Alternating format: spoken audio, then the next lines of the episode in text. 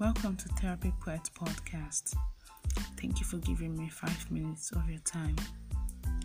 On this Wednesday edition, we are going to be talking about rebuilding a parenting relationship.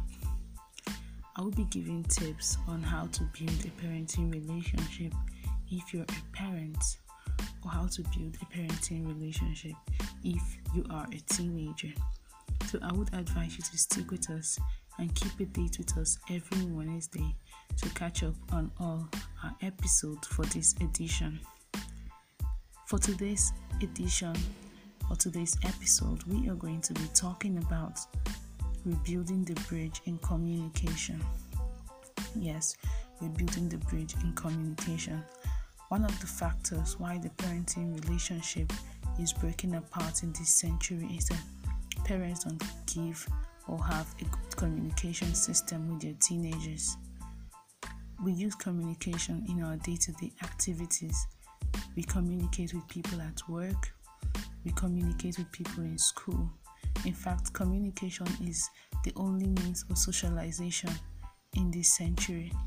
So, for you to be able to have a parent teen relationship, you have to also know how to communicate with your teenager. Now, I would like to define communication before we move ahead. Communication is said to be the impacting or exchanging of information by speaking, writing, or using some other medium. I would like to take that again. Communication is said to be the impacting or exchanging of information by speaking, writing, or using some other medium. Now, in communication, it's a two way thing communication is not one sided, it's something that both the speaker and the listener has to participate in and have to benefit from. So you have to ask yourself have you been the only one that have been communicating all this while and you have been silencing your team from actually communicating back to you? Now, what are the reasons why teenagers tend to keep secrets? The first reason is that because the parents keep secrets too. Yes, as a parent, when you don't share anything about yourself, when you don't share anything about your activity to your teenager, they tend to keep secrets to themselves too. They said leaders lead by example.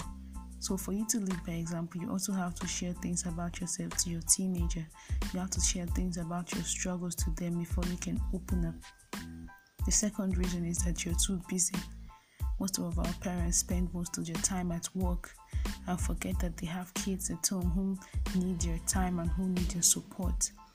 So you have to cut down your work time, learn to spend more time with your teenager. The third reason is because they only focus on outward satisfaction. The only focus is to buy your teenager new clothes, new shoes, to buy them new toys and things. I'm not saying that these things are bad, but the words you speak into the life of your teenager last longer than material things. So you to learn how to communicate with your teenager. The fourth reason is because you have tons of powerful rules.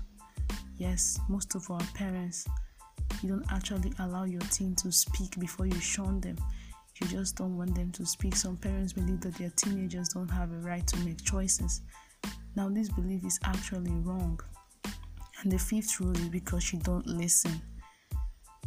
A teenager will not want to speak to a parent who is not actually paying attention to what you're saying or who is not actually listening to them. So don't be too judgmental when your teenager starts to discuss something with you. Try to listen to the end, no matter how silly or how annoying it might sound. Just be patient with them, and with this, they'll want to discuss or go in a conversation with you next time. I hope these tips have been helpful to you today and I hope you start to build a good relationship with your teenager. Thank you very much for giving me five minutes of your time. I'm Therapy Poet.